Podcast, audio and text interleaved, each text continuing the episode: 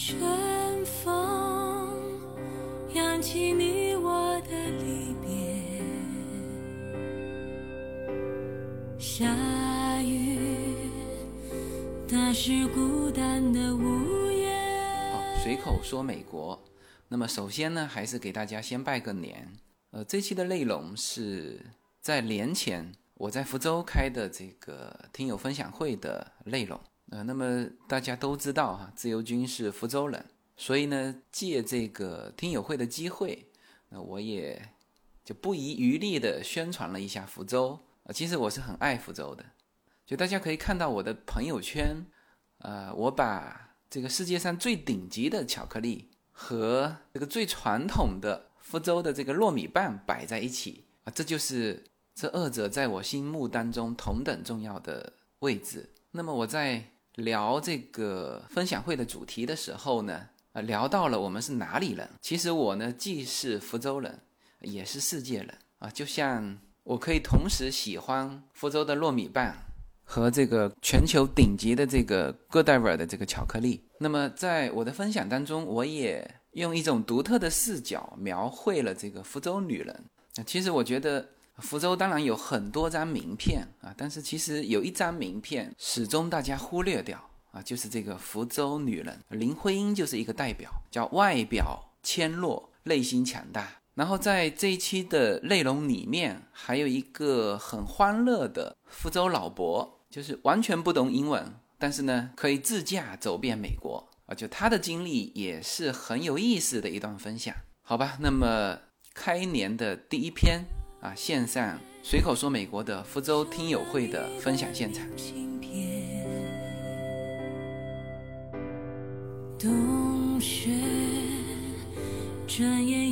啊，那我们差不多就开始哈。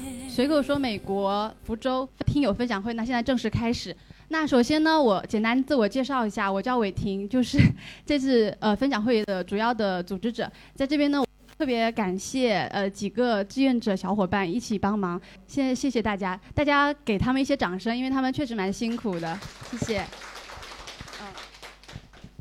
呃，我现在是我们随口说美国呃福建听友的群的群主，呃，我特别感谢自由军，呃、感觉有一点委以重任的感觉哈。那也特别感谢大家在年底，呃，其实最近是年会跟尾牙宴特别多的时候，大家能够抽空来到这里。当然我知道这是自由哥的魅力哈。聊一下我跟自由哥是怎么认识的。我我认识自由哥的时候，应该是在四年多前吧，嗯，四年多前在一个读书分享会上认识的。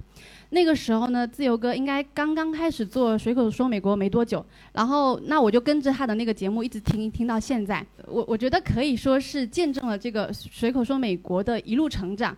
我自己觉得还是蛮蛮开心蛮幸运的，就是呃作为朋友看到呃自由哥的节目现在办得这么好，真的是蛮开心的。在现场的朋友哈，我在跟他们有很多人有私下沟通过，我知道好多人都是冲着自由军过来见他一面来的，有些人是从呃莆田过来的，有些人是从泉州过来的，还有更远是从郑州过来的。那在我们群的那个呃呃还有一个有一个朋友，他本来是要从深圳，然后还有一个是想从北京飞过来的，但是因为我们真的是没有名额了，所以所以就只能这样了哈。所以在这边也大家也能感受到自由军自由哥他的那个魅力，也看到大家的热情。那我也不多说了，我把接下来的时间都交给我们的自由哥，欢迎。我我就先做一个开场白哈，呃一会儿呢就是大家可以很自由的聊一聊。很快就过年了哈，这个我也很很高兴说能够在年前跟大家见面，然后呢就借这个机会呢先给大家拜一个早年。那么呃这个是我们一家四口啊，这个我叶子 Yuna 和 Lin， 对，这个嗯、呃、这张照片也是我觉得今年我们拍的比较有意思的照片。然后今天的主题呢是叫活成这个喜欢的那个自己啊，但是大家看这个标啊，写成是活成喜欢的哪个自己啊？这个这个这个有个梗哈，这个当然是一个呃小小笔误啊，这个但是我也觉得很有意思。那么我像同样这句话叫做活成喜欢的那个自己，我在上海分享的时候，我的重点是放在喜欢，就我聊了很多，其实人生有很多可以去探索，呃，可以去体验，呃，可以去去去喜欢的那个那个样子，那个生活的方式。那么在北京的时候呢，我就分享活城，就我的重点是落在活城，就你怎么从你现在的状态到你喜欢的那个样子，那这里面有一个改变。那我在北京的时候分享的是叫做改变，人是会改变。那么回到福州，我想把我的这个重点就落在这个自己，就是那个自己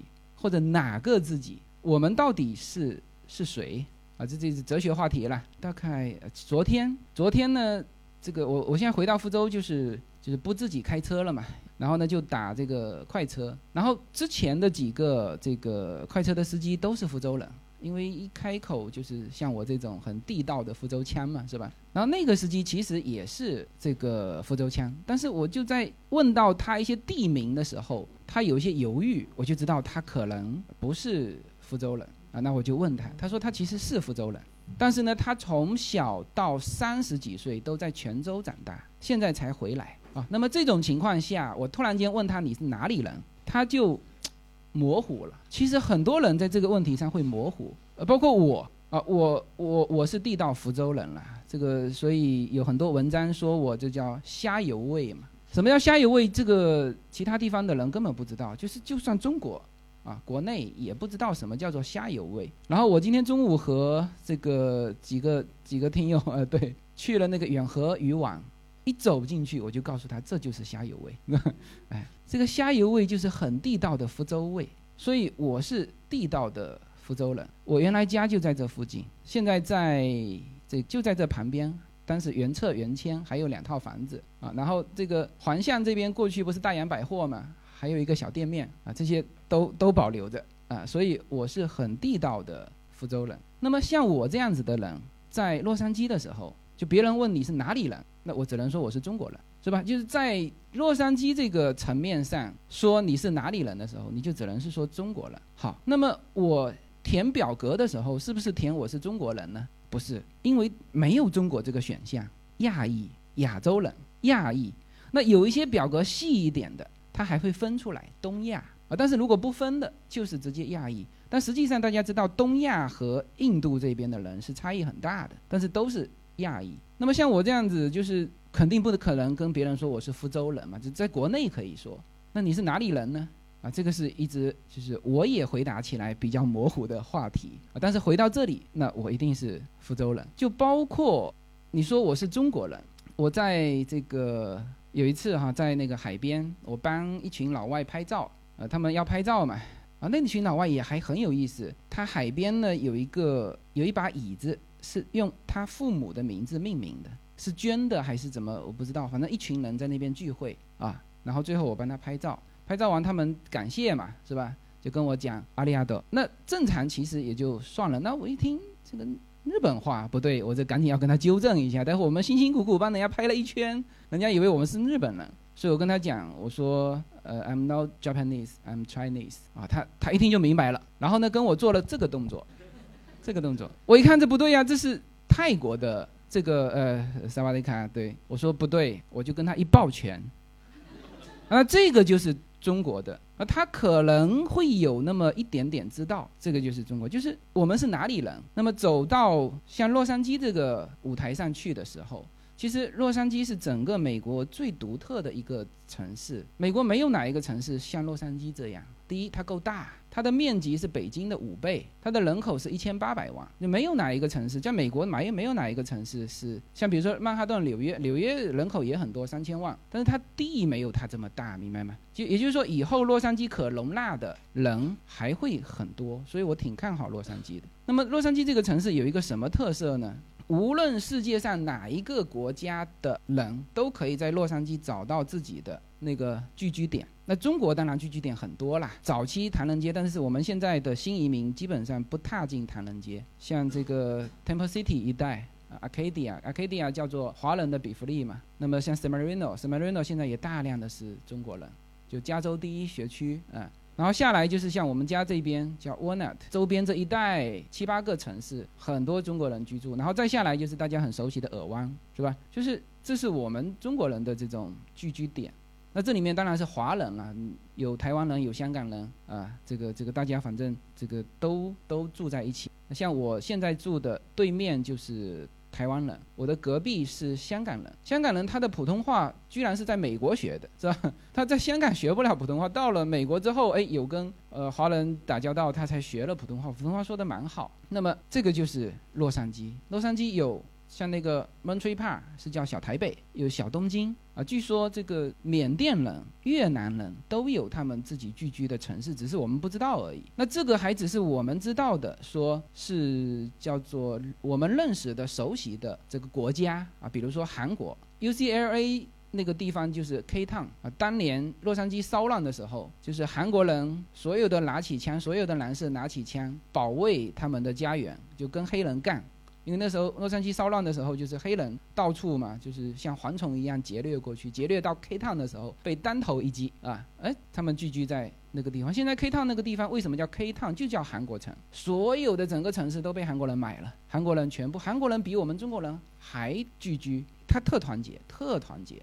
就是东亚的这三个国家哈，中国、日本、韩国，在那边表现出完全不同的一种状态，就是这个是跟文化是相关的。就韩国人表现的状态就是特团结，所以所以黑人呢是不敢惹这个韩国人的。所以说，在这个呃洛杉矶的这个舞台上，我们说自己是哪里人的时候，都会模糊掉。那我们会说是是中国人。那有的时候填表的时候，你就只能勾这个亚洲人。现在很奇怪的一个现象是，有一些表格就是性别的选项比民族还多。什么什么意思呢？就是正常性别大家知道男女嘛，是吧？那有一些表格性别有八个选项，就以前是男的，现在是女的；以前是女的，现在是男的。我曾经认为自己是男的，现在认为自己是女的，就是就八个选项。但是民民族有的时候他就按照也也蛮多的，也蛮其实民多民族有十几个，有十几个。但是这个就是按照美国人他对于民族的认可，比如说爱尔兰人，他可能会单列一个选项，是吧？但是呢，亚洲人他就整个给他归到一个里面去。这个是在美国的他这个比例的多少啊，去去这样区分的。所以我们现在说是哪里人的时候啊、呃，这个问题是值得我们去研究的话题哈。啊，先看这一张哈，呃，这是 Yuna 刚刚拍的，她妈妈刚刚发到那个我们家家族的群里面。她在干嘛？她在击剑，哎，对，就很帅气哈。所有的女生啊，其实都要去训练她的这个果敢、果断啊，击剑就能够能够训练这一点。就是最击剑最大的训练就是你。当你发现机会的时候，你一定要敢于刺出去，这个就叫做果敢果断。那很多的女生呢，就因为男生这一点上会相对来说会更占优势，但是女生呢就是要训练她啊，这个就是Yuna 刚刚拍的。那当然我拿这张照片出来不是说她的这个击剑啊，她是哪里人呢？这是我们家经常讨论的话题啊，你是哪里人？她她她外公经常问她，你是中国人还是美国人？那 Yuna 的回答都是很聪明的，她说我既是中国人又是美国人。呃，很多小孩在那边的小孩都是这样，都是这么回答。然后呢，我我心里想，她其实还是典型的福州女人。呃，这个说到这个词，就是在福州的都知道，而且她是典型的福州台江女人。我们家她出生的时候是我们已经搬到台江去了，我们原来都在这边嘛，就后来我们买到江滨去了。我这次回来一看，我江滨的房子和我在 Walnut 的房子几乎一样的价钱，这让我非常的不能说惊讶，因为他的房子也慢慢上来的。我但是这个还是反正我理解不了，我美国的房子是在学区耶，站在我的后院直接看到的是 Warner High School 的操场，这么近的。 Warner High School 是美国排名六十八位吧，全美排名六十八位的高中。我们那个区是从小学到初中到高中都是学区啊，然后呢，占地是大概一万尺，就是大概一千平方米啊，然后六个卧室，这个这个居住面积大概是接近四百平方米吧，呃，因为它接近四千了嘛，是吧？低头可以看到 Walnut High School 的操场，抬头可以看到雪山。而这个房子跟我福州的才一百多平方的房子，居然是同样一个价钱。反正我现在是暂时还还没法理解，就要么美国的房子会升上来，要么中国的房子会跌下去，啊，反正只要你这个水自由流动啊，它它一定会有一个趋向平衡。那么它就是这个刚才说的福州女人。一说到福州女人呢，这个这个正好借这个节目啊，借这个演讲，这这说一下福州女人。福州女人表现出来的是什么？就外表很这个柔弱，很温柔啊，但是内心是很强大的，是吧？这个大家一年前听过我有一期节目嘛，就是说三个黑人去抢劫一个华人的商店，对，是吧？一边是身高马大的三个黑人持枪，一边是非常柔弱的福州女人啊，当然也持枪，两边同时遇到，两边都有枪，同时拔枪，最后什么结果大家都知道了哈。对，就是跑了两个被当场击毙一个啊，这就是福州女人，这就是福州女人，欺骗性非常强，外表柔弱，内心无比强大，是吧？这个当然福州的可能女孩啊，对，女孩可能是外表这个温柔，内心也温柔，但结婚之后这个呃这个自信都会从老公身上培养出来，是吧？就是说你不要说遇到福州女人持枪了，我觉得赤手空拳她都都可以把你打得生活不能自理，是吧？呃这个这个我有感触的。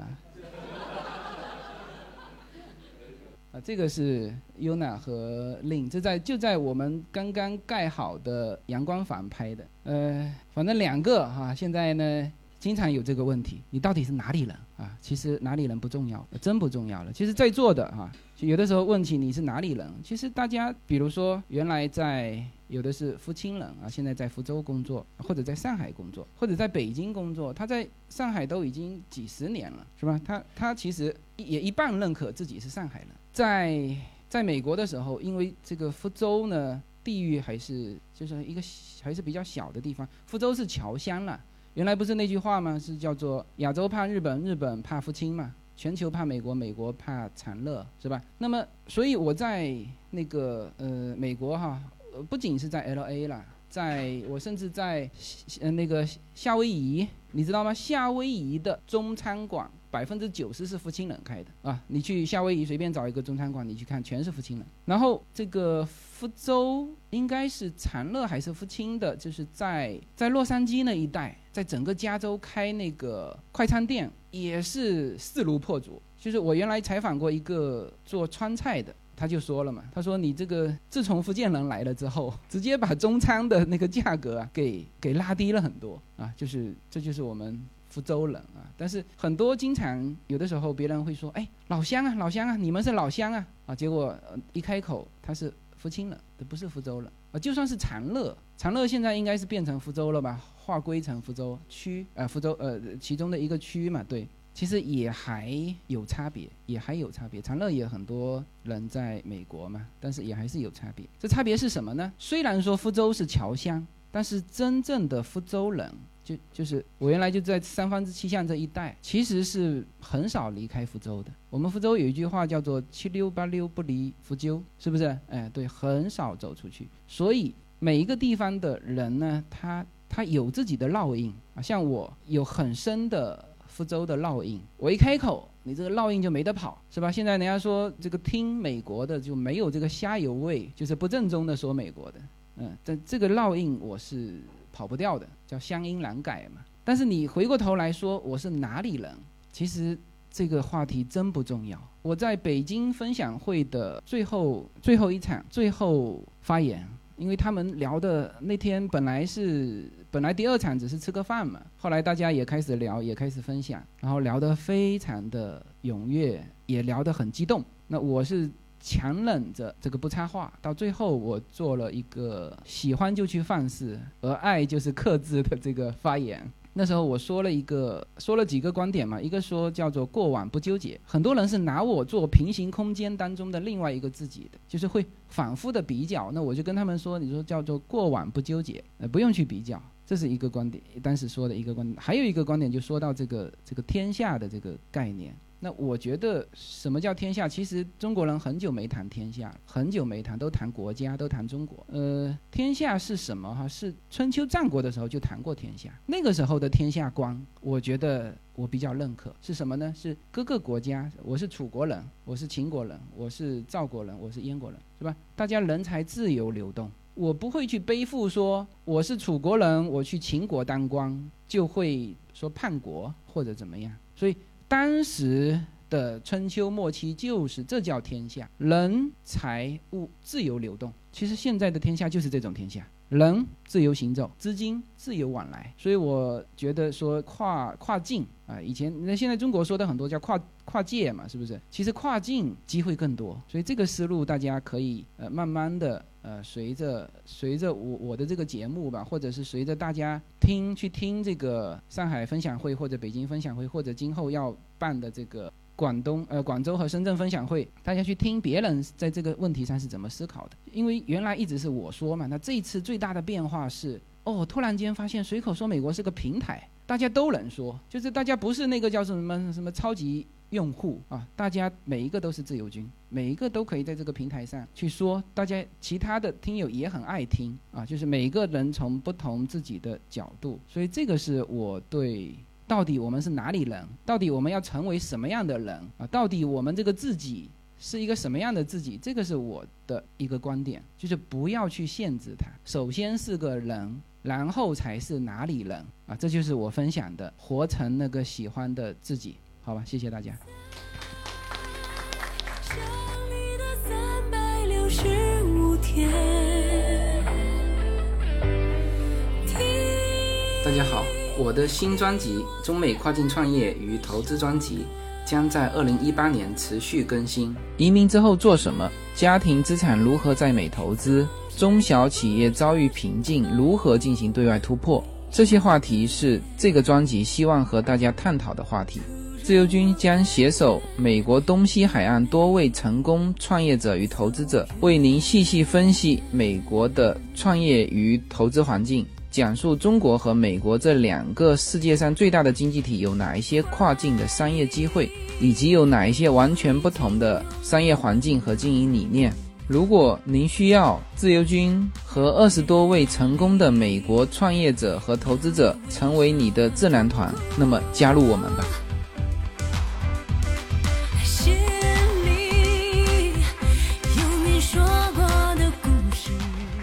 我事先有收集过很多听友他想跟自由军问的一些问题，呃，是为了节省时间哈，所以我事先有做一些收集。呃，那第一个问题呢，他是说，呃，自由军其实每周要坚持更新两期的那个喜马拉雅电台，那其实这种坚持是蛮不容易的。那问题是，你如何做到这样的坚持，而且做到自己的时间管理的？对，呃，其实蛮辛苦的哈。但是如果你没有对自己有这个要求，日子也就是这样一天一天过去。呃，对自己有一个时间上的这种要求，会让我们我的这个时间啊，这个内容里面穿插的更多。呃，否则的话，我我没有一个时间节点去给自己一些提示。那么这次我在北京呢，就是和我另外一个朋友，就是时间时间管理的一个创始人叫叶武斌嘛。那么他其实给了我蛮多的，呃、给了我蛮多的建议。所以我想，同样的这个时间，其实我们可以做更多的事情。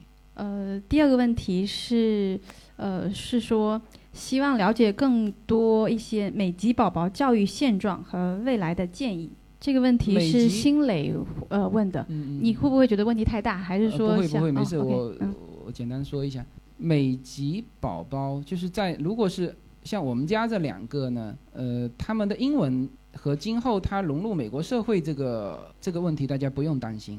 啊，不用担心。那唯一我现在担心他的是他的中文，就是说和听没有问题，但是对于文字，呃，我希望是看看最好是能够今后他能够看中国的小说啊，其其他学其他的东西嘛，反正像理科这一类的东西用英文也能学到，但是文学啊，这个还是还是他要会去看，自己会懂得看中国的小说啊，这个是我对我想也是很多美国的华人家庭对小孩的一个担心，呃，大家都是担心哈，这个这而且这个担心不是瞎担心，是是是很多，因为小孩子他中文是很难的，知道吗？中文比英文要难，所以大家非常幸运，就是有很深厚的中文的功底，然后英文嘛，你其实以后会学的会会会比较容易，但是中文如果没有一个好的童子功的话，呃，以后他会会抗拒这个。呃，当然也有很多孩子。比如说我有一个在美国的朋友，他们家孩子是很喜欢去买那个呃很喜欢玩那个这这叫竞速飞行嘛，竞速飞行可能以前我节目里面提过，但这次的 C E S 才把竞速飞行带给大家，就是就是戴着那个面罩，无人机啊，两部无人机或者三部无人机戴着那个面罩快速的飞行，呃，这叫竞速飞行。那么它呢，有一些东西必须从中国淘宝买嘛，然后没办法，只能去学中国的字啊。那它现在已经可以很方便的可以用中文和淘宝的这个卖家去交流啊，所以你要给它一个动力，让他慢慢的去学这个中文。那中文非常重要，这是所有的华人的这个家庭会遇到的问题。啊，志勇哥你好，就是我的问题实际上，因为我有一个宝宝是美籍宝宝，但是因为我们父母都是双非的，就不是美国籍的。那我是想问的是，针对这样的孩子的教育的情况和未来的这个教育的发展，您的建议？包括一些规划的问题。呃，明白。谢谢。呃，就是其实很多赴美生子的家庭有面临这个问题，呃、对，是的，是吧？是。呃，这就要看你今后是怎么怎么思考他的未来。就是很多有一些就是在他能够出去的，就小孩子稍微大一点啊，比如说小学读到四年级、五年级。就十岁、十一岁这样。呃，四年级、五年级的时候，这时候中文也掌握差不多了，那尽快的这个时候。送他出去，那当然这个时候要解决的是家长陪同的问题，陪同的签证啊啊这些问题，是吧？但是如果说有到时候可以陪同，那我是觉得大概四五年级差不多就要走了。我现在说的不是留学哈，因为他们家孩子本来就是美籍，是不是？你在这边学好中文，中文基础，三四年级差不多中文基础就差不多了，就是基本上字你会了。我觉得你就应该出去了，否则你所希望的那个美国成长的孩子就变成在中国成长的孩子了，是不是？就三四年级，但实际上，呃，我想再延伸一下哈，因为我两个孩子，一个中国籍，一个美国籍，所以这个更复杂。就是如果这种情况的话，您的建议是，因为如果说要去美国那边上学，那意味着另外一个孩子一定是留学的方式。留学是这样哈、啊，如果说。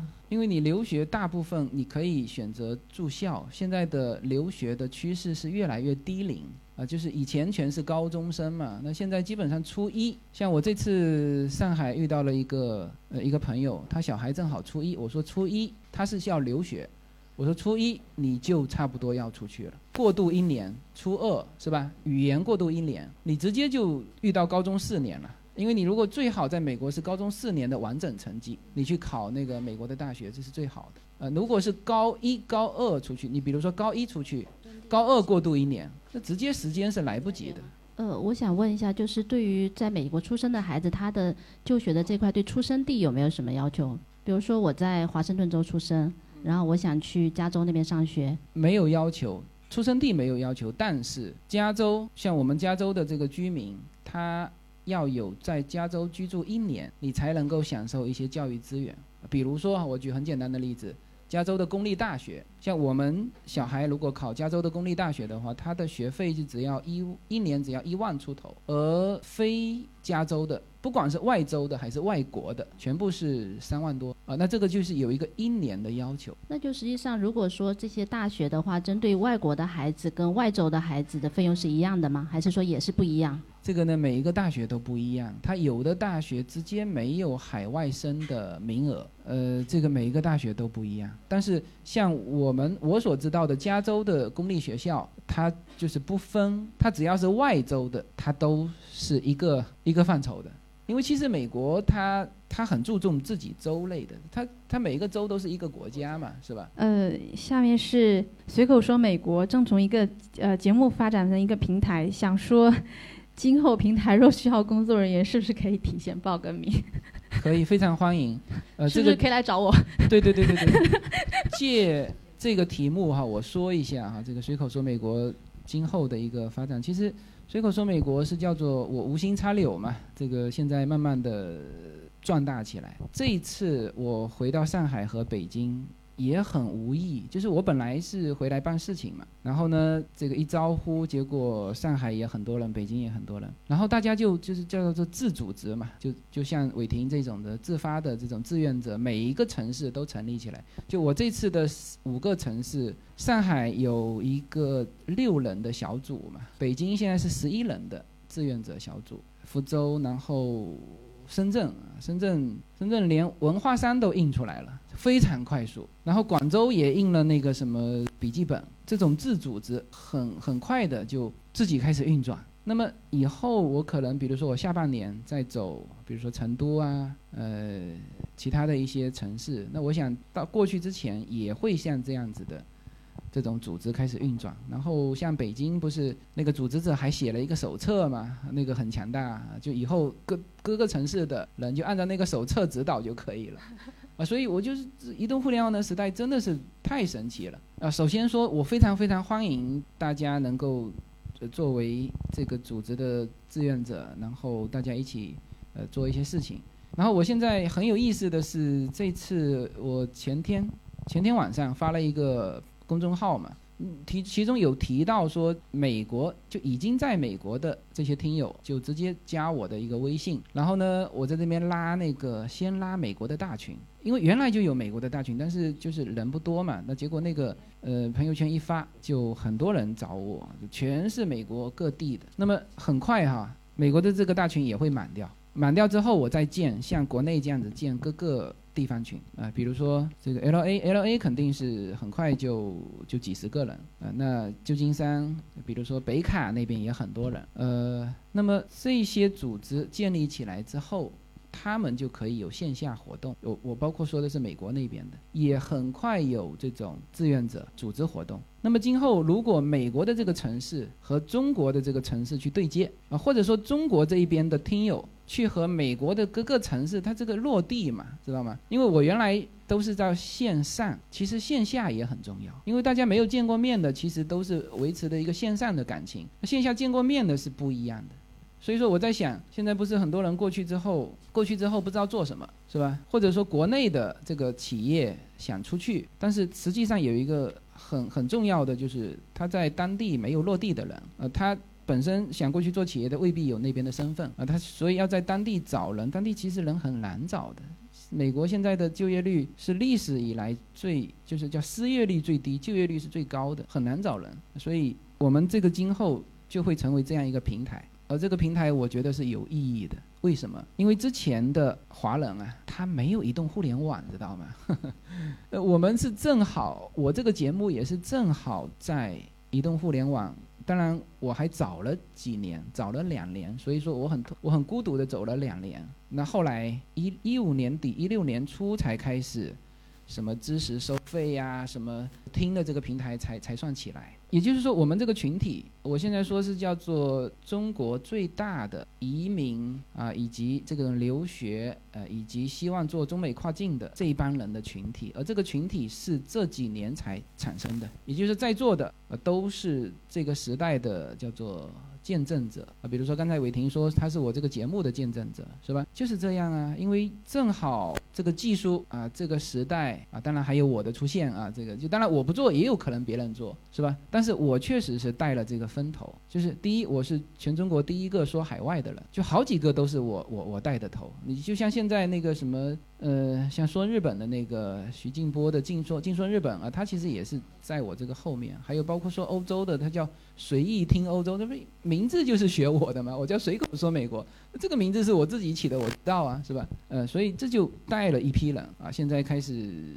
什么新加坡的、英国的、澳洲的，呃，都在说。那我也是第一个拉朋友圈的，呃，拉这个微信圈的。然后我也是第一个办线下活动，并且把线下活动上传的。那么这个上传就显得很重要，就是以前他们只知道说，哦，就自由军一个人啊，突然间一个庞大的组织浮现出来。好像比如说上海听友会，上海听友会的分享给很多的随口说美国的听友巨大的震撼，很多是美国那边的华人，你知道吗？啊，所以这个听友会分享出来之后，很多人在现在在加我的微信，在说要参与到这个里面来。对了，这就是我想做的事情啊，就是至少两边可以提供一些信息的真实信息的共享。那我以后就简单了啊，比如说我想说东部的内容，那叫他们东部几个人凑一凑，三个人，他们说说完直接放我的平台上播，是不是？或者是我过去，或者是他们直接把这个内容说出来就放在我的平台上播，对吧？那这样这就形成一个呃一个平台。那这个平台也是我这一次回来之后，也很无意的把上海听友会的这个分享传上去之后，我开始慢慢感觉到的。所以借这个机会回答这个平台的问题。哎，嗯，好，谢谢自由哥。呃，下一个问题的话是，呃，悠扬问的，就是初中生想要参加美国的夏令营，要做怎么样的准备？然后方不方便推荐一个性价比高的夏令营？这个话题挺好的哈，呃，我非常建议大家直接报名美国的本土夏令营。这个我在我在北京的时候呢，就是那个很出名的那个叫钱二爸，大家知道吗？就是讲超级西游记的那个，是吧？他是 Michael 前频道的创始人。那我们在那边喝咖啡，那他当然是跟着我的脚步过来的了。他买房子都买在 Walnut， 对吧？他也说了，他就是听听我说了买在 Walnut， 所以他就买在 Walnut。就那一阵子 Walnut 的房价被我直接推高了，因为这个 Walnut 是没有那个高的那个房子的嘛，就没有那种公寓，它不允许盖公寓楼，所以都是一个一个独栋的 house。 那么同时推出来，这个城市不大，这个同同时推出来的也就是那么十几二十栋，我们在那个 Zero 上看就是就是十几二十栋。那我一说完，不是大家都都冲着 Walnut 去吗？而且当时很奇怪的是，就 Walnut 是一个不是新城区，比如说尔湾的房价它是新城区，它它在往上走，这可以理解。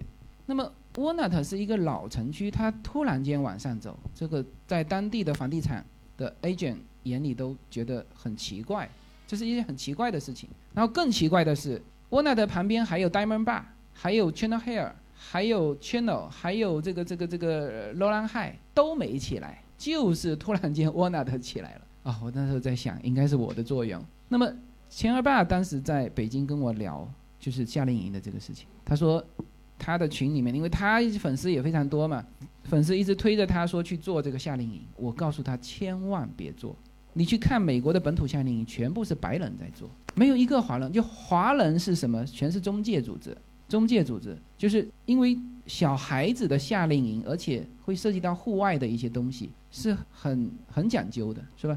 所以我建议哈，大家直接报名报美国的本土夏令营。你在，因为我在线下嘛，现在说话也就就敢说，当然我回头会把这段掐掉。就是什么呢？你小孩要参加就去参加美国本土的夏令营，呃，否则那种又是中国人组织的那种没有意义。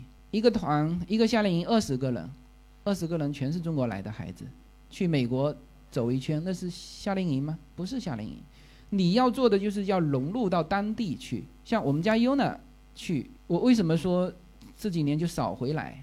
一个是他寒假回不来嘛，那暑假他一个夏令营都等了好久啊！一开始报名三月份，呃，有的二月份就开始报名，你就得立刻报进去，是不可能有任何的中介组织能够去做这件事情，他根本都报来不及，叫秒，这个这个名额也是秒满，跟我们的这个一样。大家要学会自己去报。啊，当然，今后如果说我们可以，我们可以在当地找朋友去帮你报，这可以，但是就是、嗯、不可能中介去做这个事情。那这个的好的夏令营一定是美国白人组织的，也不是说好的就几乎所有的夏令营。所以这个、哦、这个这个回答一下。嗯、呃，悠扬他有回答到你问题，还要补充吗？嗯嗯，哦、好好好。啊。呃，自由哥，那就我还想问一下，因为我在公众号上有看到关于就是这个夏令营的这个话题吧。那我看了一下，就是像刚才美国本土的这种，它名额限制非常的少，比如说只有十五个。那你说它是按照什么样的标准来遴选呢？如果我们申请的话，通过率有就是通过的可能性有多大？是这样的啊，唯一的一个就是语言，嗯、其他没有什么，就一个是年龄。当然在他们的网站里面就是一个年龄，他们不会说呃去去去说有什么语言的限制，但是我们如果直接中国这边往那边报的话，你这个小孩的语言一定要跟得上。呃下面的话是也是关于活动的部分，就是想了解今后线下还会开展怎么样的活动，又是什么样的形式吗？好好，正好这个都是我最近在想的事情。呃这次呢线下听友会像这五个城市开完之后，而且节目播出之后，一定是呃每个城市，像我在上呃在北京开的时候，武汉就已经开了，呃很多地方他现在都在约了，然后最近又进去了好多人，啊、呃、有一些群我都都丢掉了，像江西群，我想起来应该有一个江西群，因为我手机换了一部嘛，后来终于也都找到了，现在没有哪一个群掉队哈。就是现在以我的这个就是资源嘛，就是像每一个群都很快的会达到几百人，就每一个城市。那么这就是我原来建为什么建城市群的初衷。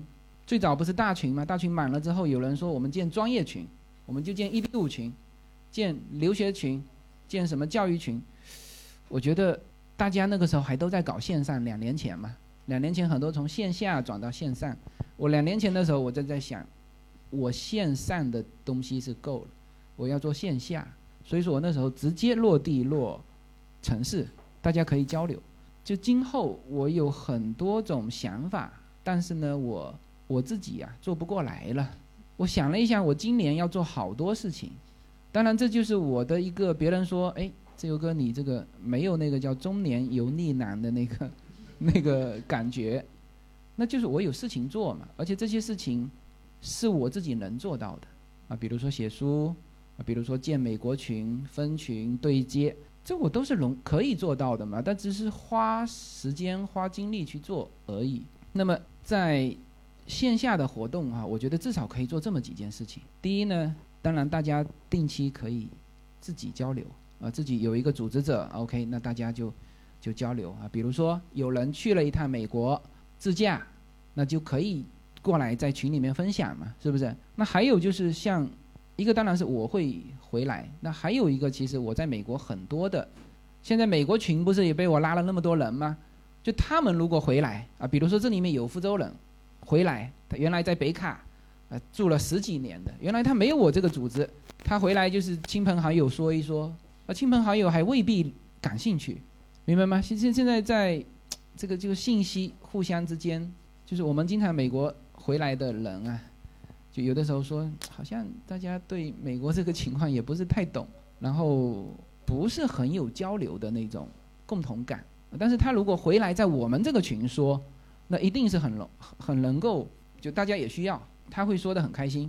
那么他毕竟在美国住了住了十十几年了。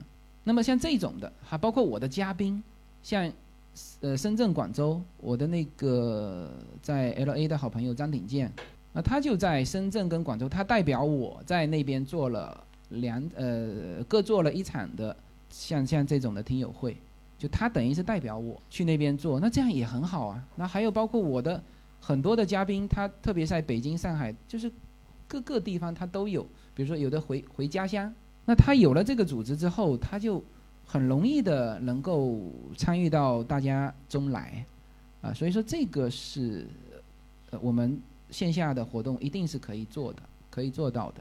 那目前我想过去就先这样慢慢的做吧，是吧？呃最后一个问题哈，就是嗯、呃、自由君请问一下，你发一个音频之前会做哪些准备工作？然后你是都不打草稿直接讲的吗？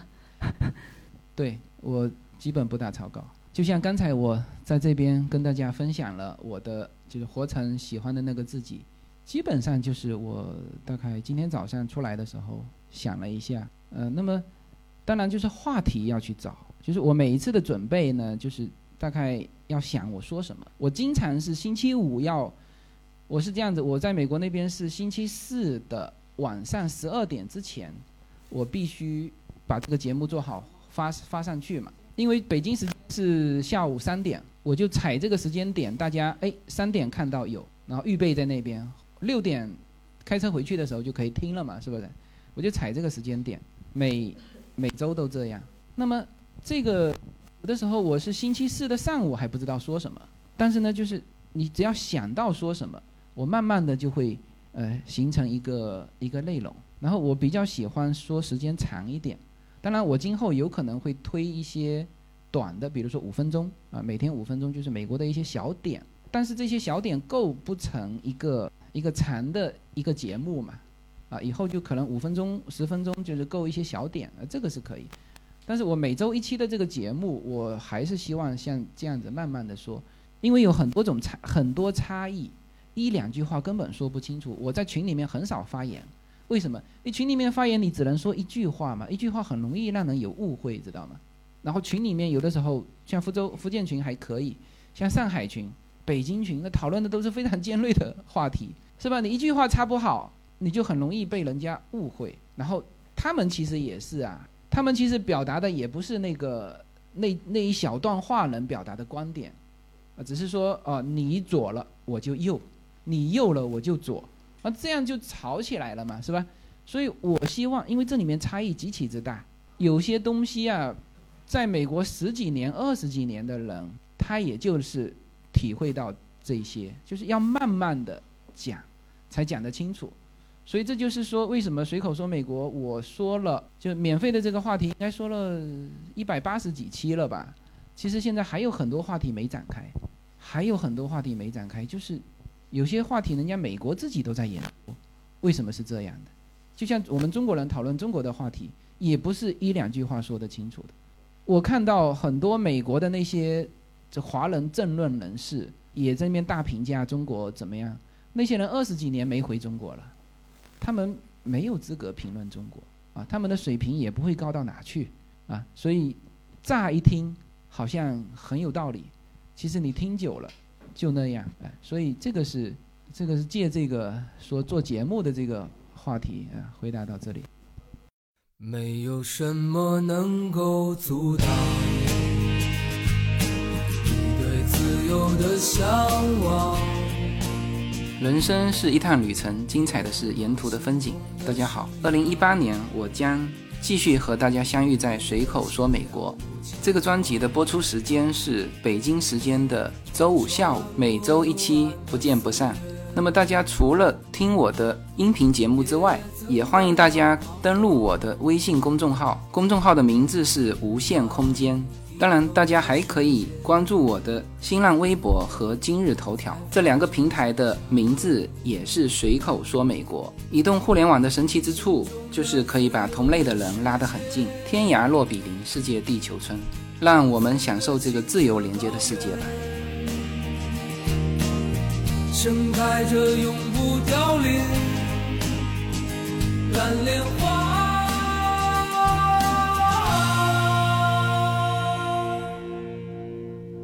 来，掌声邀请一下李春文李大哥。谢谢谢谢，呃，非常高兴有这个机会跟大家在一起分享。那么简短的自我介绍一下，我是六十六零后，本土福州人，本阳的，本阳福州人。原来的理想大家都说过，这个人生有两个目标，一个是来一场轰轰烈烈的爱，另外来一场说走就走的旅行。那第一个目标我很早二十几年前就实现了啊，第二个目标呢，等一下来体验一下什么叫说走就走啊。那么呃原来的生活呢，工作了三十几年上班啊，终于轮到调整这个比例了，现在呢是以生活为主，工作维护啊。那么我来跟大家介绍一下我我到美国这个自驾游的这么一个体验和过程。呃，我是英语是零基础，一点都不会 ，A B C D 大概就这么回事，啊、不会了。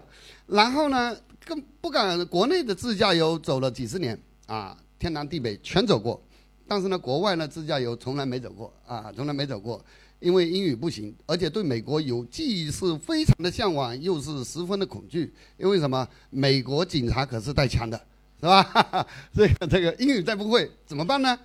那当年呢？以前啊，我我们大概结婚二十六年啊，大概旅行大概有三十多年嘛。那么我们走过全国每个地方，当从那个几十年前就开始有个习惯，收集这个旅游徽章。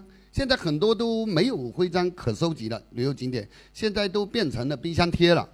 那我们原来的家里呢，是一个中国地图，是一个中国地图，然后把收集到的旅游徽章憋在中国地图上。那中国的大江南北基本全走遍了，名山大川都走遍了，现在要准备迈向国外了啊！那以前的出国也出过，去美国之前也去过，呃，一些国家，那都是因为工作关系。那所有身边的同事同伴呢，都会懂英语的，就我不懂。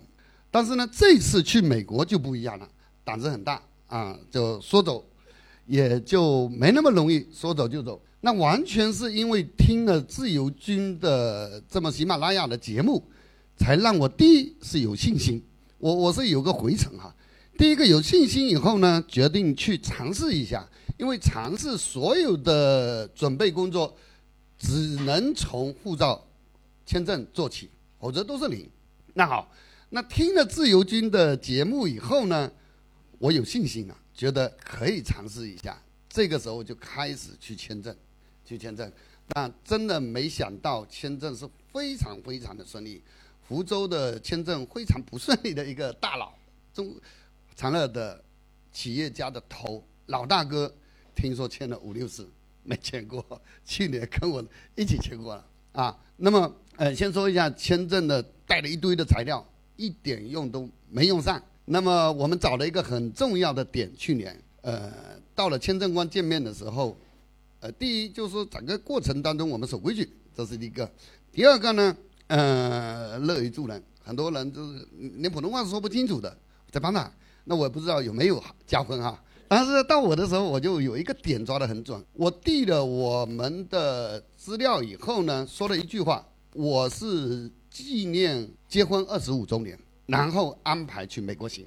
美国对这个印象特别好，一定是加分了。剩下的一句话，他从你好开始，第二说谢谢，没了，就把那还单给我了。护照收进去了，哇，高兴得不得了！很多人直接把护照收走了，就回家了，白跑了啊。OK， 那么我护照办完以后，接着继续听自由军的节目，那就很详细的听了，一遍一遍的听，特别跟自驾游有关的，我听得特别认真啊。那么我我有一些内容呢，对自驾游特别有帮助，比如说驾照与租车，租车怎么租，驾照什么样能行，这个驾照哪里能能用。第二个交规与 store， 这个 store。这太重要，在美国啊，在这个具体什么情况，听自由军的节目，还有了线路与景点，他说的也特别细。那么美国的自驾景点，呃，自驾线路有三条，等一下我会说到哈，我也做了大量的功课。呃，我去去年跑的这个，完全是根据他的那个介绍的景点路线走下来的，非常顺啊。还有停车、住宿、湖与小会等等这些。那么我听他的节目呢，感到很亲切。跟他没有见过面，第一个亲切呢，就觉得虾油味，都是福州人，我觉得本洋福州人。第二个呢，更重要的是三观基本相似，或者说一致，这太重要了，三观。那么大家都说有一个很经典的话叫做两个主题要把握住，一做好你自己，第二靠近你同类的人，是吧？既要年轻的时候一一直在做家法，到了年龄到一定程度，四十不惑，那你不惑了吗？那你就应该有所自自我的主张了吗？应该开始做减法才对啊，不能一路加上去。那个开车一直加档的话，一定会出事故，是吧？找不着方向。OK， 那么接下来的准备就蛮多了啦啊，定下来护照签完以后，签证签完以后呢，就开始找线路图。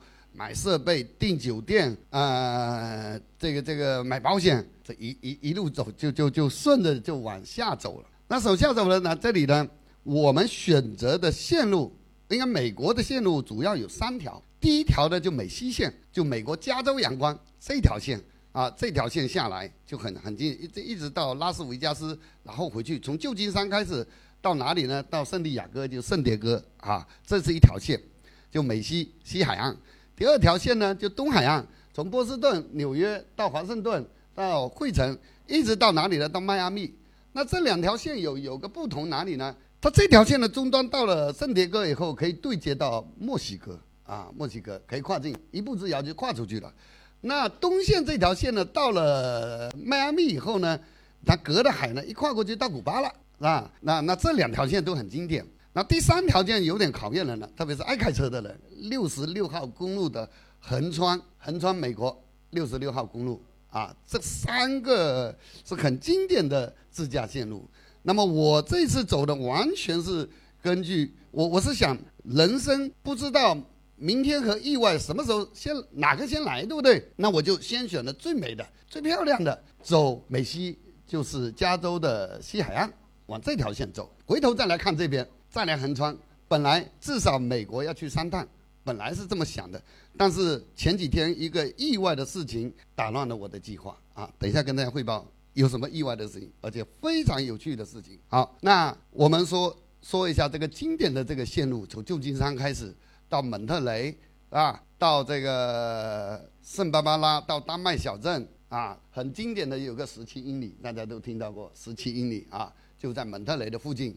然后过来到洛杉矶，其实洛杉矶没在这条线上，再进去一点，然后然后过来棕榈泉，其实在洛杉矶附近。这里还有一个端头，就是最重要的，就是圣迭戈。圣地亚哥美国军港，我也开车进了军港，到了附近非常麻烦，因为到科罗拉多岛以后呢，那是美国陆战队的一个基地，我们不懂，开车开进去以后，差大概十米，因为那个路很端头啊，差十米就已经遇到栏杆了，在栏杆你就掉不了头了，再往前就是哨卡了，而且周边开的全是军人，这个时候我闭着眼睛，全是掉头爬了，要不然我进那个栏杆。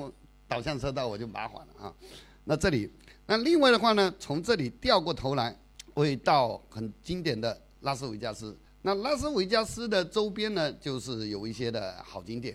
那我呢开车是旧金山租车，然后这一路玩下来以后，车辆到拉斯维加斯去还车，机场去还车。它为什么在机场还车呢？因为拉斯维加斯就是一个城市一条街道，大概七公里。七公里的话呢，所有的赌场酒店都围绕着这这七公里了，都是七条。那你开车已经没有意义了，我就把车先还了，在那里玩了玩了五天吧，住了四个晚上，玩了五天。那玩了、呃、四个晚上怎么安排呢？它这不是很长的一条线吗？七公里吗？我在这个端头的一半的一半的中间选一个酒店住下来，住两天就玩这一节了。然后住完两天以后，再掉过头来到另外一条。呃，一节的中间再住两个晚上，这前面又玩遍了，哎，这个玩的特别爽啊！步行就行了。那这个呢，就是刚刚落定到旧金山的时候，天气特别好啊，这个这个拍的，就是从上海，呃，这个浦东转机转过去。其实那天前天晚上呢，我们是一个晚上通宵没睡，然后再坐十几个小时的飞机，因为为什么没睡呢？就准备资料。准备很多，因为英文不懂啊，因为不懂，他除了签证以外，你入境还有个关口，入境官有权利叫你打道回府。那个我去的时候就有一个女孩子，中国的，什么手续都办了，签证也做了，机票到了旧金山还是洛杉矶，就因为什么衣着太暴露，被直接打道回府了。然后呢，我那次游军的节目里也包括可带什么，不能带什么，说什么我不会说，怎么办？那个时候呢，就我去的时候，呃，手机换一键几乎是不能用，因为速度很慢。然后那个，呃，最那个那个换一器也没出来，就过了几个月才出来，后来也没用上。后来我做了一个什么动作呢？我在家里先打印一个中英文的，要对这个入境官说的话。我说我是哪里来的，我来做什么，我的酒店已经订好了，行程机票都订好了，订正单在这里，你要看就看。他一句话也没问我，他也看明白了，他不用问我，我们两个人就 OK 欢迎，咔嚓走了。我隔壁的那个就就就就拖了很长时间啊，啊，这是一个问题啊。过了，过完还有一个东西很准，呃，要准备的很细的。万一因为我们身上带的东西的话，证件啊、驾证啊都是中国的，自驾的话，你不见得一定是万无一失，万一出事怎么办，是吧？那这个时候我又做了一个中英文的。求救信，求救函，我换一份，太太换一份，车里再夹一份，反正反正我告诉他我是来自哪里的，我万一遇到紧急情况，我的联系人是哪里，哪个谁会说英文，哪个谁不会说英文。哎，还好没用上哈。嗯，然后呢就到了落地，落地租车，他租车特别有特色，他的旧金山首先你飞机一下来以后，它是一个环城的一个轨道。轨道交通就等于地铁一样，它是地面上的轨道交通，它免费的，然后一站一站到你最后中转，它除了这一圈以外，拐个弯，拐到哪里去？拐到租车楼，那个租车楼有几十家的租车公司，每趟航班过来都有满满的几列车的车厢的人，就上百人到租车楼去租车，世界各地的都有啊。那我们这提前在网站上订好车，就找这个，我反正不懂英文，我找 logo。logo 找到了就找柜台，然后去跟他租车啊。那租完车以后一出来一定就蒙圈了。为什么蒙圈？我讲呢，一我我倒时差没倒过来，没倒时差，直接走，直接走的话，我已经就说有顾忌的，不敢进旧金山的城，直接的线路说我旧金山不玩，等最后一站再玩，我先从高速公路先往外走，先去蒙特雷，是吧？那中间还有个硅谷哈、啊，先去蒙特雷，因为我不敢进城，因为在国外开车，虽然美国有个好处的车是左舵车，跟我们一样的，呃，一年班的都在右舵车啊，都在右舵，那就上路了，一上路就蒙圈。美国的高速公路有几个特点，第一个呢，车道多，非常多；第二个呢，车道呢，车车很密，密到什么程度呢？就密到等于你是在一个停车场上面跑车，就不是这样，就每个车道都有车，前后都有车，这是第二。第三呢，车速快，它的它是英里，它大概平均车速都要一百，就所有车都要一百，你稍微慢一下，嘣隆，定撞车。所以说我们电视经常看到一串就葫芦串，串个十几二十辆车啊，那这个就非常的麻烦，担心闷闷。其实后来真正开完不闷，为什么不闷？讲给大家听。当你一旦适应以后呢，它所有的车都一个速度的时候，它车与车之间是静态的，就等于整个城停车场在移动，整个停车场在移动，它不会有不守规矩的乱窜的车，不会。那我们呢，呃，要变道，要下高速，我们一定我们的说要减速，是吧？要减速，要变道，然后下高速。它不是，它你你要减速，你不能去减速，你要变道，你要超速，超速你才有主动权，才不会追尾。你要插进去，插进去。然后它的高速还有一个很有意思的，我们的高速的经常的事故是在于哪里呢？有一个人快过高速了，或者超过高速口了，停下来倒车，别因超过了嘛。还有的就是快到了，他这个时候没有去考虑左右有没有车，直接变道拐弯才进去，这个时候非常容易追车，对不对？他那个好，他那个好在哪里呢？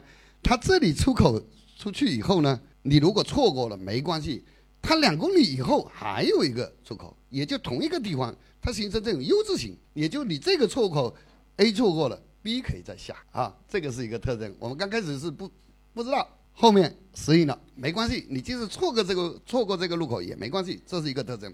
第二个，在美国开车呢，这个找休息区，我们都想加油嘛，找这个上洗手间嘛，就找休息区，他那里休息特别特别少，那就会很纠结啊，要要开很长时间。但后来才知道，因为美国的高速公路它不收费，没有收费站，所有的出口你都是你的出休息区，你通通都可以下，下完以后那里都有加油站，都有麦当劳，都有这个便利店，也就是说你不用特意去找休息区。而真正的休息区服务区呢，是停了特别多的大卡车的那种才是休息区。 OK， 那这个就是呃，这个这个风景非常优美的十七英里啊，这个自由军的这个节目里的专门就有提到啊，在卡梅尔小镇啊。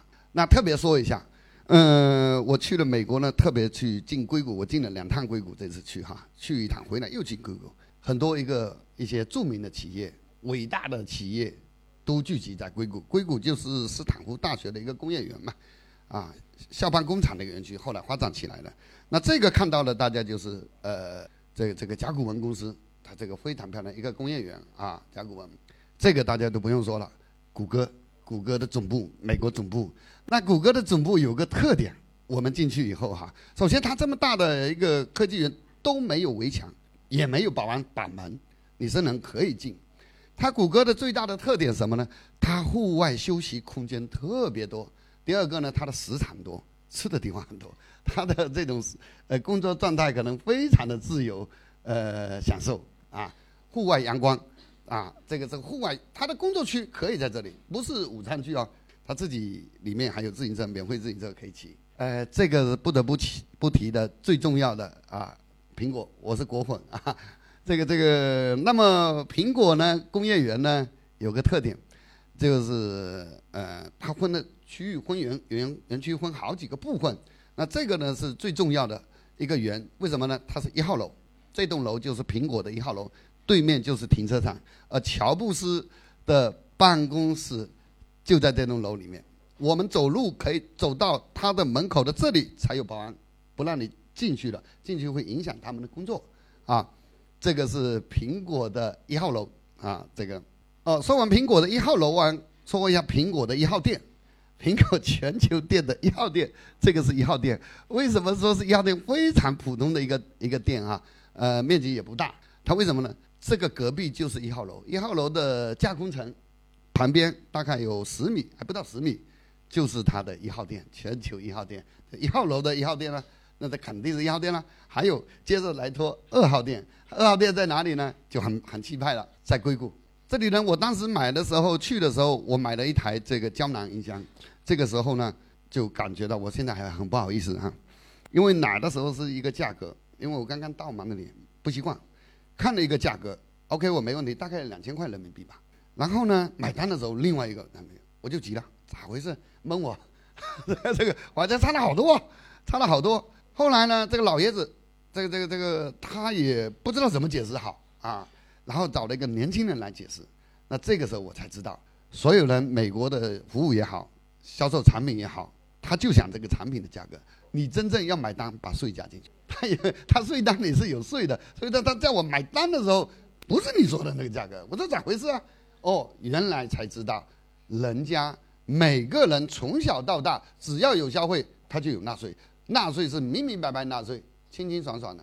那么所有的老百姓都有纳税人的意识，纳税人的意识就很清楚的知道，政府是我纳税人供养的。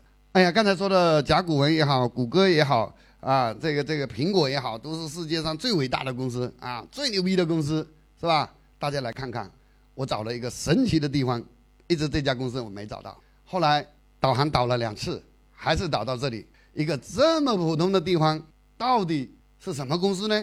这个比我们金山工业园还差，告诉大家，完全不输于刚才那三家公司。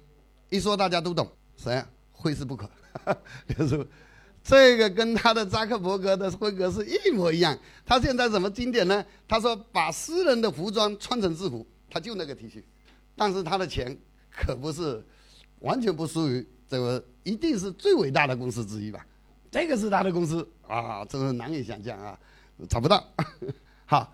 呃，我都说一些有趣的风景的东西我，我我少说一点。路过那天呢，我到蒙特雷以后呢，哎，正好是周末，看到美国人民在抗议，在抗议，在集会，中午在集会，好多人。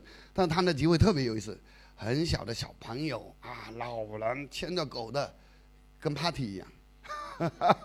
然后美国的警察呢，没所谓，他们就集会吧，美国警察在旁边保护看着。一点都没干涉，他在公共的。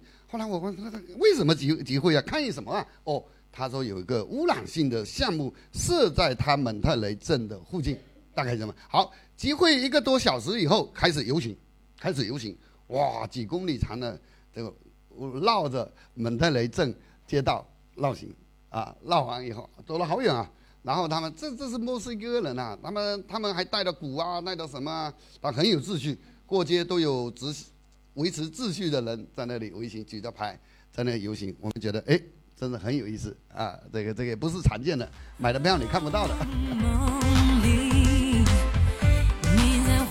随口说美国移民专辑是一个一步一步指导你实现美国梦的更加专业的一个专辑，现在在我的名字下分为专辑版和单集版，大家也可以在喜马拉雅上搜寻随口说美国移民专辑，你就会找到这两个专辑，相同的内容，不同的付费方式，欢迎点击。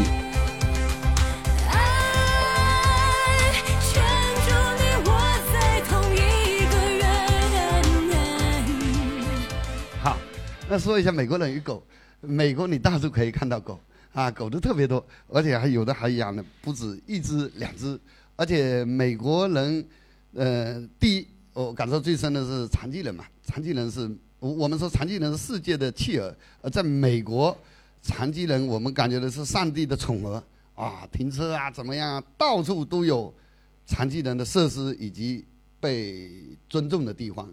我在拉斯维加斯看到残疾人甚至独自一人去旅旅行，坐着轮椅，就他一个人坐轮椅去旅行，很正常，啊，那那那狗呢，在美国是特别特别多，公园里因为狗的排泄物啊，公园里都有箱子，箱子里面备着垃圾袋，你可以在那里免费取，取完去装狗的这个排泄物啊，很环保，但是很爱。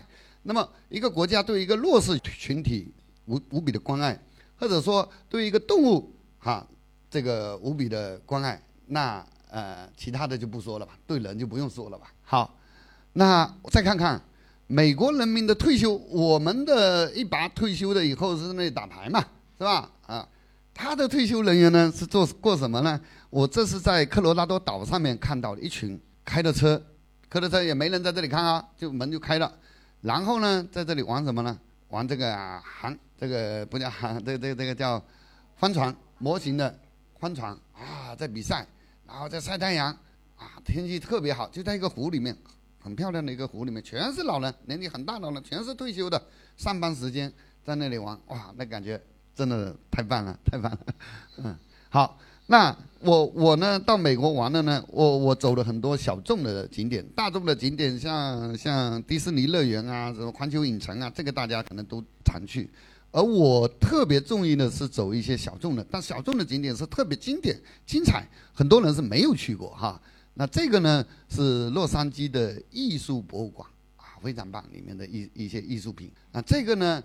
呃，在很中央的一个很中心的一个地方，叫洛杉矶中央图书馆，是一个老建筑啊，美轮美奂啊。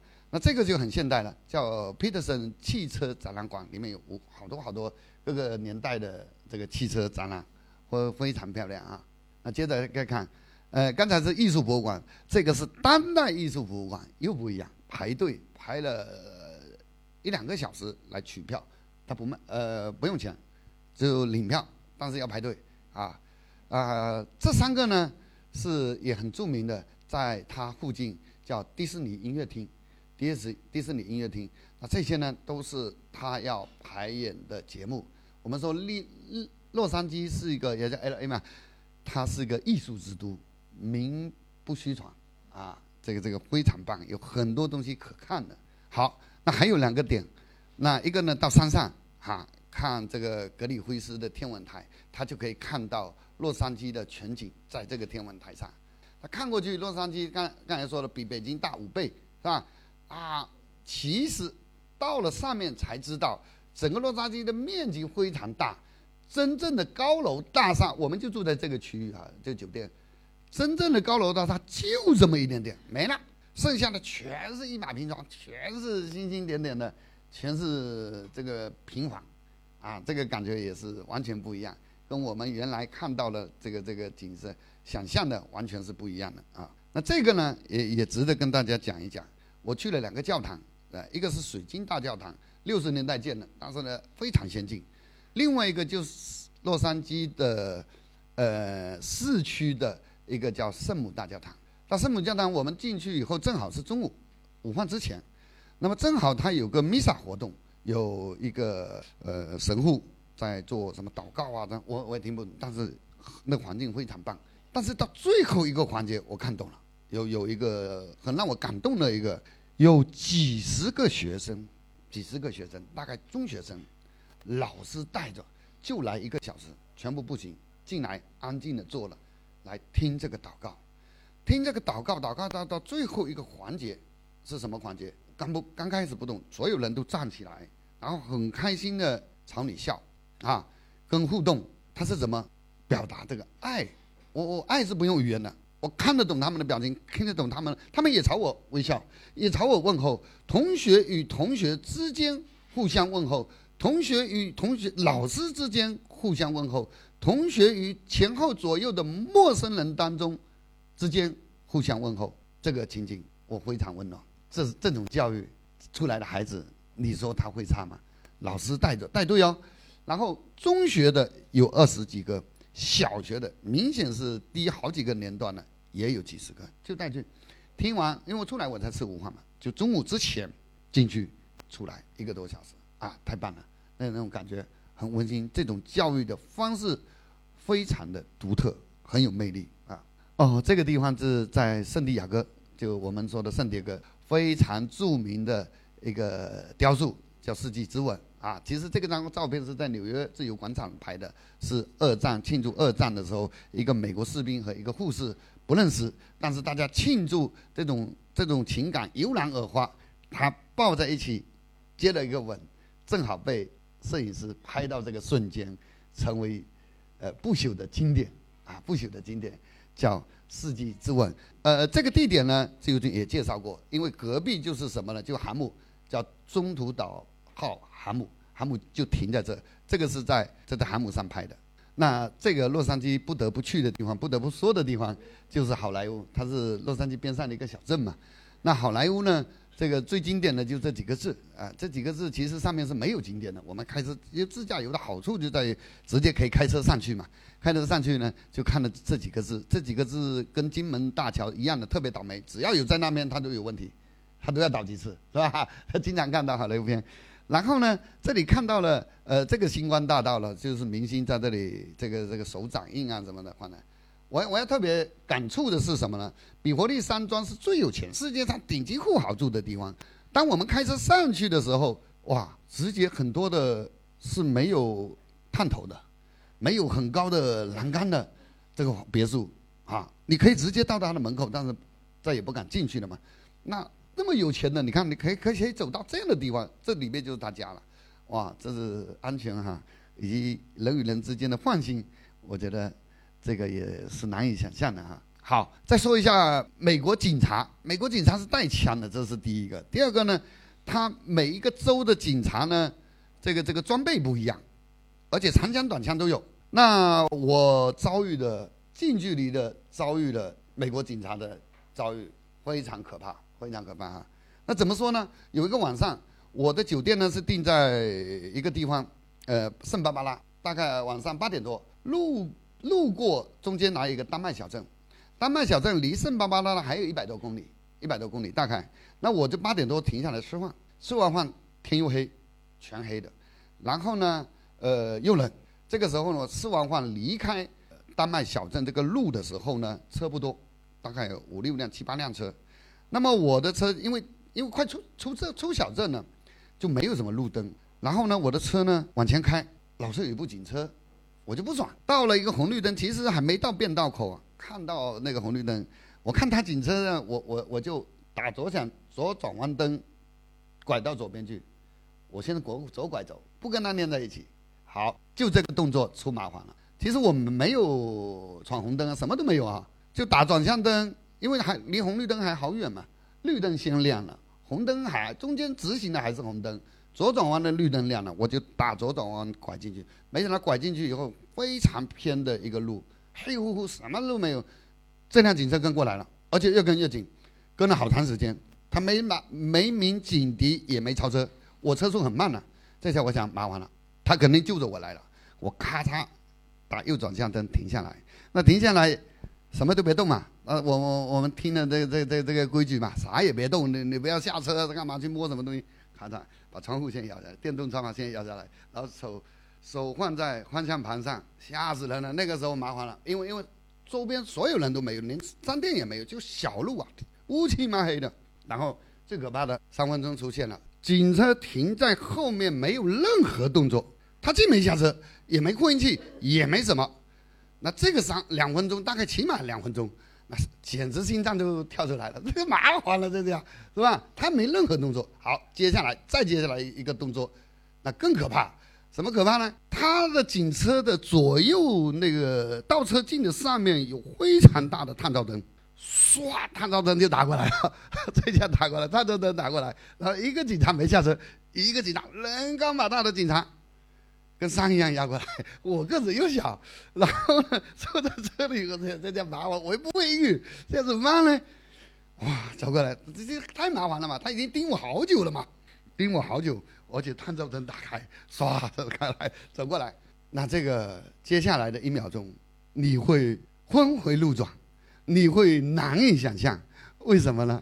他说了一句话，不是 ，no no no no， 他说什么话呢 ？How are you？现在不单单是这句话哦，他的语境让我感觉，第一他带微笑，第二好像碰到熟悉的好朋友，不是陌生人。哇，傻眼了，傻眼了。但是我一下心，哗啦，人就神就定了，因为他那种个子好高啊，头是探下来，像这样子，就是像一模一样的人探下来，比那个块头大多了。然后我老婆坐旁边，好哎呦，哇，那大家微笑，哇，我心安了。然后我的前女。Chinese 还是 China， 我我也不懂。然后他一看是来旅游的，接下来他跟我讲，他往那叽里呱啦讲，他跟我讲的意思是什么？大概你那临时变道这是不行的，这是有危险的。他他有这个动作嘛？啊，这个不行的，是吧？然后我们说，呀，是的，是的，是的。奇怪的是，连驾照也没查，什么行车证更没查，没问你什么啊，就跟呱啦跟那个跟你说了一大堆，拜拜，拜拜，我也不敢动啊，拜拜，他先走了，说你先拜吧，你先走。